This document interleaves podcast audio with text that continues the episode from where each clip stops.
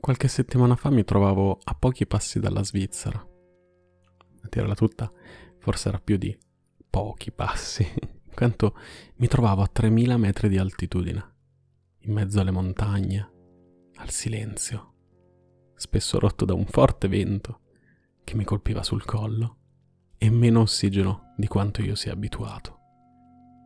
Un'esperienza che però riesce a liberare un po' la mente, alleggerirci. Mi trovavo con due amici.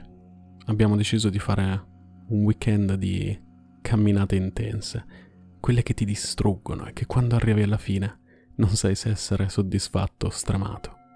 Quelle che piacciono a me. Non ero mai stato su una vetta. Ho sempre pensato che ci fosse un punto di arrivo dal quale guardarla. Mi sembrava impossibile riuscire a scalare dei frammenti di pietra così piccoli, senza un sentiero. Arrivati a pochi centinaia di metri dalla vetta, i miei amici mi hanno esortato dicendomi tranquillo, l'abbiamo già fatto. Mi sentivo un po' più sicuro. E arrivati sulla vetta, non senza fatica e non senza aver rivelato solo all'ultimo di soffrire di vertigini, ci siamo finalmente seduti per fare qualche foto, riposarci un attimo, e di un'attività di cui non sapevo assolutamente nulla. Un amico mi racconta che su molte delle vette, quelle più battute, si trovano a volte delle piccole caselle della posta, con all'interno diversi oggetti, tra i quali capita esserci un diario o una piccola agenda, sulla quale i visitatori o gli escursionisti possono apporre pensieri, indicazioni o suggerimenti una volta arrivati in vetta. Non sapevo se volevo scrivere qualcosa non avevo davvero la forza mentale di elaborare una frase che mi soddisfacesse. Non ci ho pensato troppo, non mi sono lasciato soggiogare da questa piccola paranoia che cominciava a ronzare per la mia testa. Perché il mio amico ha preso l'agenda, la penna e ha scritto una frase che assolutamente non mi aspettavo. Ha scritto qui nasce la mia scintilla. Per molti sarà una frase casuale, o forse una semplice frase d'effetto. Per noi significa molto di più. È la frase attorno alla quale abbiamo costruito un progetto che dura da tantissimi anni, che ci lega e che ci ha portato avanti, facendoci scoprire nuove cose su noi stessi e sul nostro rapporto di amicizia e di lavoro. È una frase che mi ha colpito incredibilmente in quel momento, in quanto l'ho sentita diretta nei miei confronti. Eppure il mio amico non stava che scrivendo la sua esperienza in merito a questa scalata. Pochi giorni fa, invece, mi trovavo nei dintorni di casa mia. Avevo chiesto a un amico se gli andava di fare un giro.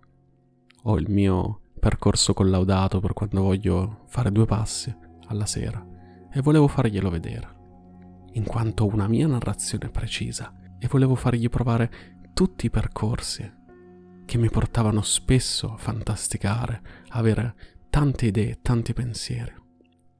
In realtà volevo anche cogliere l'occasione per dargli una brutta notizia.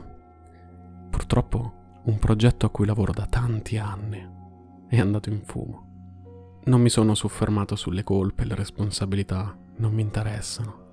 Gli ho detto solo che una volta finito questo progetto, tutti i miei sogni erano andati a pezzi. Cosa fare ora? Quando lui mi ha chiesto perché non gliel'avessi detto prima, in quanto purtroppo questa notizia la sapevo già da un po'. Gli ho risposto che mi vergognavo. Ero estremamente in imbarazzo, in quanto per anni e anni, portando avanti questo progetto, mi ero dimostrato entusiasta, cercando di includere tutti nel mio percorso. Volevo renderli partecipi della felicità, della fatica anche, ma soprattutto della ricompensa che avrei ottenuto una volta portato a termine il progetto. Mi vergognavo. Con che faccia andare dai miei amici e dire quello con cui vi ho rotto le scatole per tanti anni è finito? Mi ha dato una risposta decisamente inaspettata mi ha detto che se non avessi avuto quell'entusiasmo, se non ne avessi parlato così spesso agli altri, se non fossi stato, insomma, così coinvolto da questo progetto, probabilmente sarebbe durato ancora meno. Mi ha detto che non mi giudicava per quello che a me sembrava un fallimento, perché per lui non era altro che un altro passo su quel sentiero. Questi due eventi apparentemente distanti, sono accaduti nel giro di poche settimane e hanno significato molto per me. Perché, come imparerete nel corso di queste puntate, di questo nuovo podcast, spesso tendo a divagare coi pensieri e spesso un'idea riesce a portarmi in un posto completamente diverso. Questi due eventi hanno in comune diverse cose. Entrambi sono io, preso di sorpresa dalle parole di amici che non credevo mi avrebbero mai parlato in quel modo. In entrambe la sorpresa derivava dal fatto che il modo in cui si sono espressi, le parole che hanno usato, non erano le mie. O meglio, non erano quelle che usavo io di solito per parlare di questi argomenti.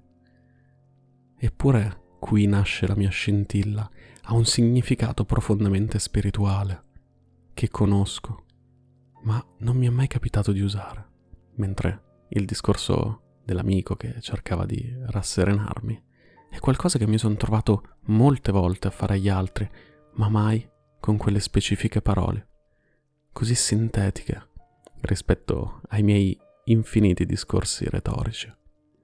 Entrambi mi hanno insegnato una cosa mi hanno fatto dire non avrei mai creduto di poter parlare di spiritualità con queste persone.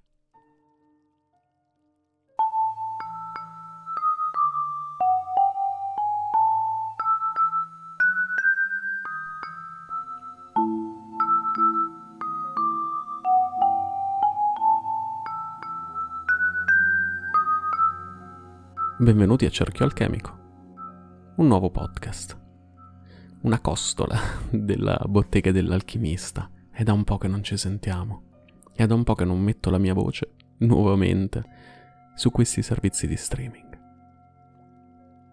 Non sembra avanzato troppo questo media nel corso degli anni. Non mi sento proprio nel futuro quando mi guardo alle spalle. Eppure sono cresciuto e con esso è cresciuto anche il mio modo di parlare il mio modo di esprimermi e, ovviamente, anche il mio modo di fare podcast. Quello che seguirà in queste settimane saranno quindi delle puntate diverse da quelle a cui eravate abituati nella bottega dell'alchimista. Immaginate che io mi allontani un secondo dal banco di lavoro per fare una piccola pausa e nel dunque ragionare ad alta voce su pensieri che mi vengono in mente durante la giornata ma voglio ragionare con voi.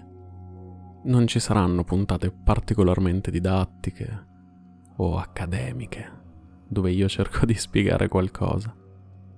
Le puntate tenderanno più a esplorare una psiche collettiva. In ogni puntata mi farò delle domande e cercheremo insieme la spiegazione e la risposta.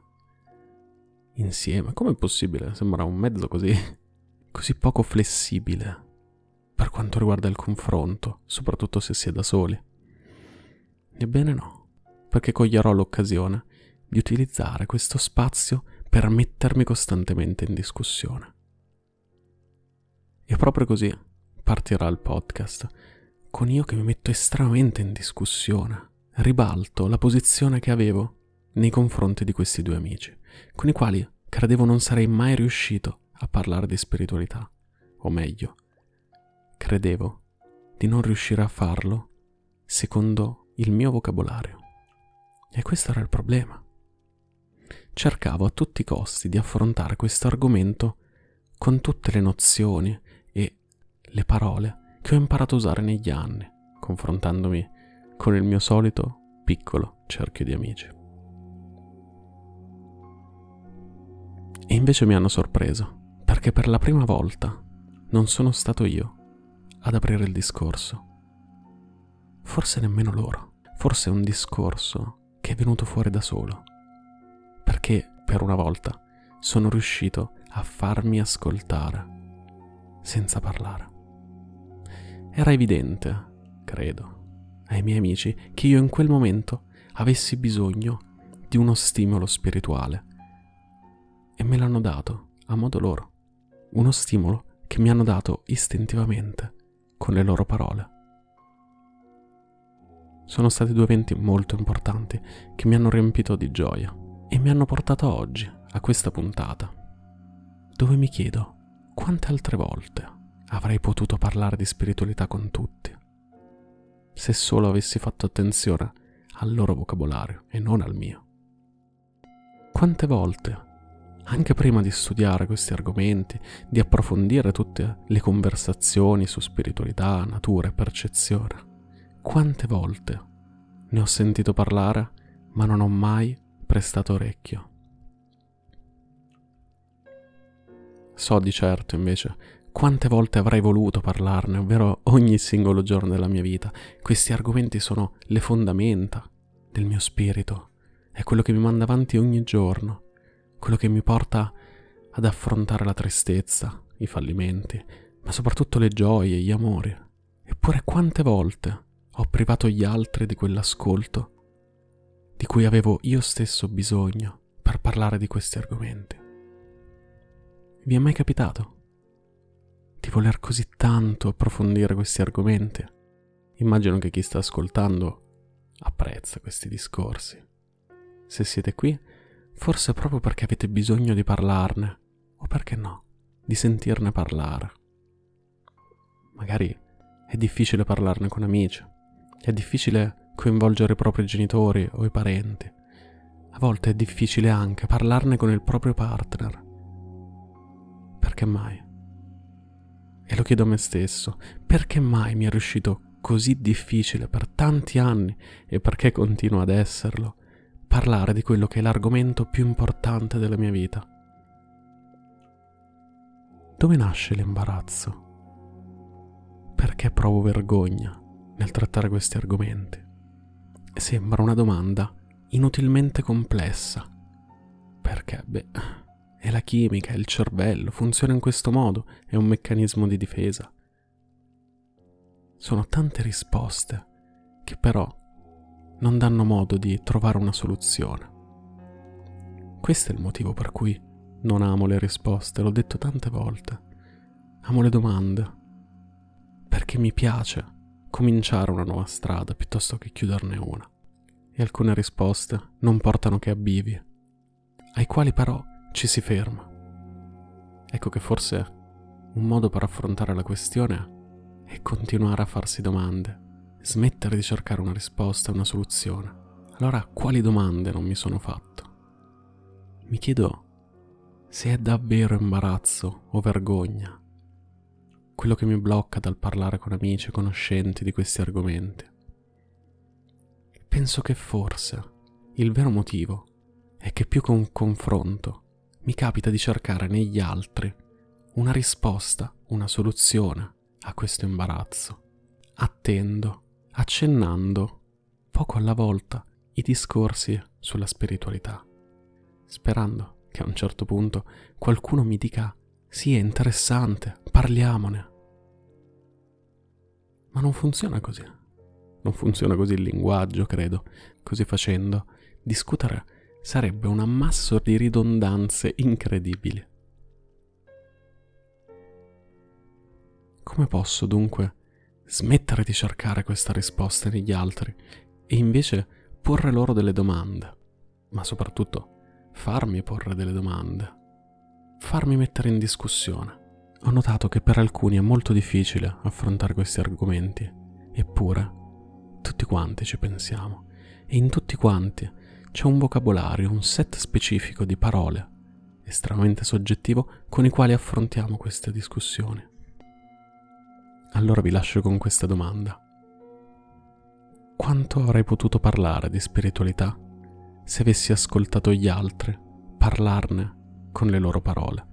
con parole che a volte mi sembrano estremamente lontane dalle mie nozioni, com'è possibile che non inserisci mai la parola percezione o energia? Sono elementi fondamentali di questi argomenti, ma per chi? Per me. Quanto invece mi sarebbe utile vedere quali sono gli elementi fondamentali per gli altri e non per me? Quanto sarei potuto crescere? E soprattutto quanto mi sarei sentito accettato dagli altri se non avessi avuto paura delle loro parole. Quindi voglio chiudere brevemente questa prima puntata e, come per le prossime, vorrei lasciare uno stimolo, magari un'idea a chi mi ascolta per affrontare la settimana. Perché non provare a vedere se nelle parole degli altri c'è quella spiritualità che ci viene nascosta o che semplicemente non sentiamo nostra. Potremmo rimanere sorpresi, potremmo sentirci accettati forse, perché le parole che stanno usando non ci devono allontanare, ma devono avvicinarci a loro, al loro modo di pensare e al loro modo di vivere. È anche il modo migliore per apprezzare le emozioni degli altri, il modo in cui le esprimono e in cui ci fanno partecipi. Questa era la prima puntata di Cerchio Alchemico, una puntata un po' troppo improvvisata forse rispetto alle altre. Tornate, settimana prossima. Magari c'è qualcosa di nuovo, o magari sarà semplicemente un altro risveglio spirituale per cominciare la giornata.